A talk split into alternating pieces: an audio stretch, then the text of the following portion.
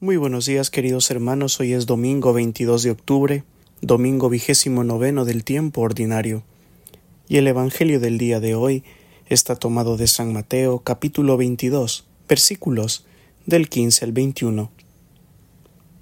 En aquel tiempo se retiraron los fariseos y llegaron a un acuerdo para comprometer a Jesús con una pregunta. Le enviaron algunos discípulos suyos con unos herodianos y le dijeron Maestro, sabemos que eres sincero y que enseñas el camino de Dios conforme a la verdad, sin que te importe nadie, porque no te fijas en apariencias. Dinos, pues, ¿qué opinas?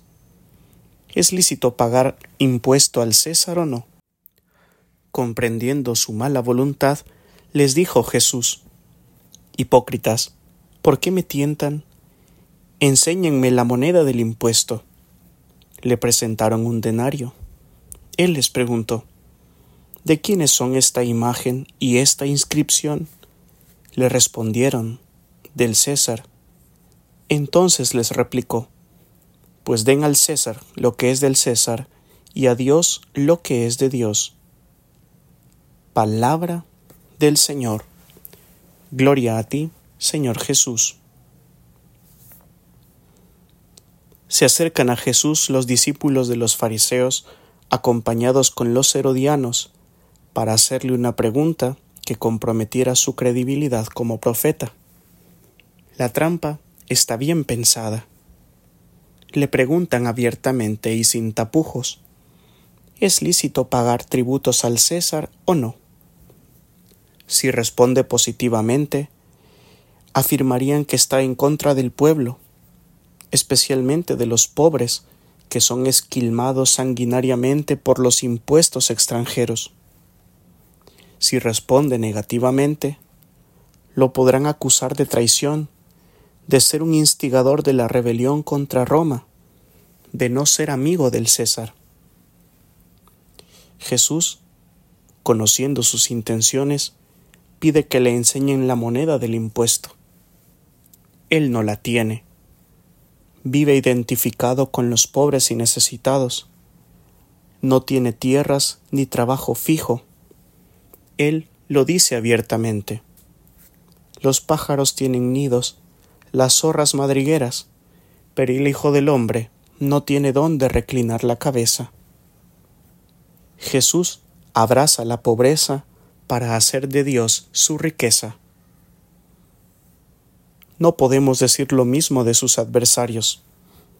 Ellos viven al servicio del sistema romano, que oprime y encierra en la pobreza y en la miseria a tantas personas. Son los aliados del César, cuyo título era el divino. Ellos están reconociendo la soberanía del emperador romano, olvidándose de sus obligaciones con Dios.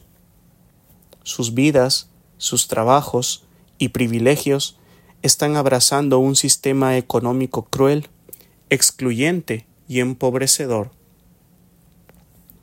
A Jesús le preguntan por los derechos del César, pero él da primacía a los derechos de Dios por los que nadie ha preguntado.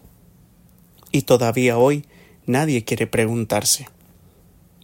La moneda imperial lleva la imagen del César, pero el ser humano es imagen del Dios vivo, y su dignidad de hijo o hija de Dios no puede ser socavada ni sometida a ningún poder político, social, económico e incluso religioso.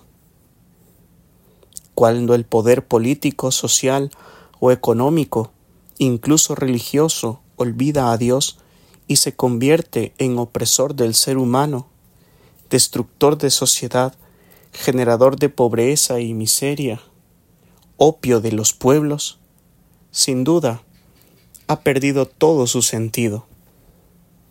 No se puede sacrificar la vida, la dignidad o la felicidad de las personas a ningún poder. Tampoco el poder puede usar a Dios como bandera. Dios es más grande que las pobres imágenes que en ocasiones podemos hacernos de Él. La crisis económica que estamos atravesando es cada vez más grande y seguirá en aumento. Quizá nos esperan años difíciles, pero los cristianos hemos de aprender a vivir de forma más sencilla y abnegada, a renunciar a nuestro egoísmo y ensanchar el corazón a la solidaridad, a esforzarnos por cambiar las estructuras sociales y políticas para influir positivamente en nuestras realidades, cuidando y protegiendo siempre la vida y la dignidad humana. Eso es también dar a Dios lo que es de Dios. Y antes de finalizar esta reflexión, quisiera pedirles una oración especial por mi madre Karin, que en este día está de manteles largos, y yo tengo el privilegio de estar junto a ella para celebrar el día de su natalicio. Le pido al Señor que la bendiga, la cuide, la ayude a seguir adelante, a pesar de la adversidad que nos ha tocado vivir con la ausencia de mi Padre para que su vida sea para nosotros un regalo, su sonrisa un motivo para seguir luchando y su amor una expresión genuina del amor de Dios que se manifiesta a través de las personas que amamos y que nos regala para compartir y enriquecer nuestra vida. Asimismo, les informo que he sido destinado provisionalmente a la comunidad de Antigua Guatemala en Guatemala. Durante estos días estaré preparando mis maletas para emprender un viaje a este país vecino, en el cual yo ya había servido como estudiante, pero ahora desde una misión más especial como sacerdote. Será en torno a noviembre o a diciembre donde nuestras comunidades se configurarán de forma definitiva y sabremos cuál será nuestro destino. Les pido que recen por mí, para que pueda siempre testimoniar el amor que Dios me regala.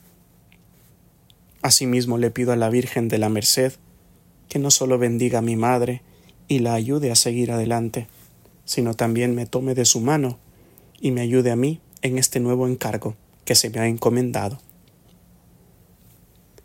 y la bendición de Dios Todopoderoso, Padre, Hijo y Espíritu Santo, descienda sobre cada uno de ustedes. Amén.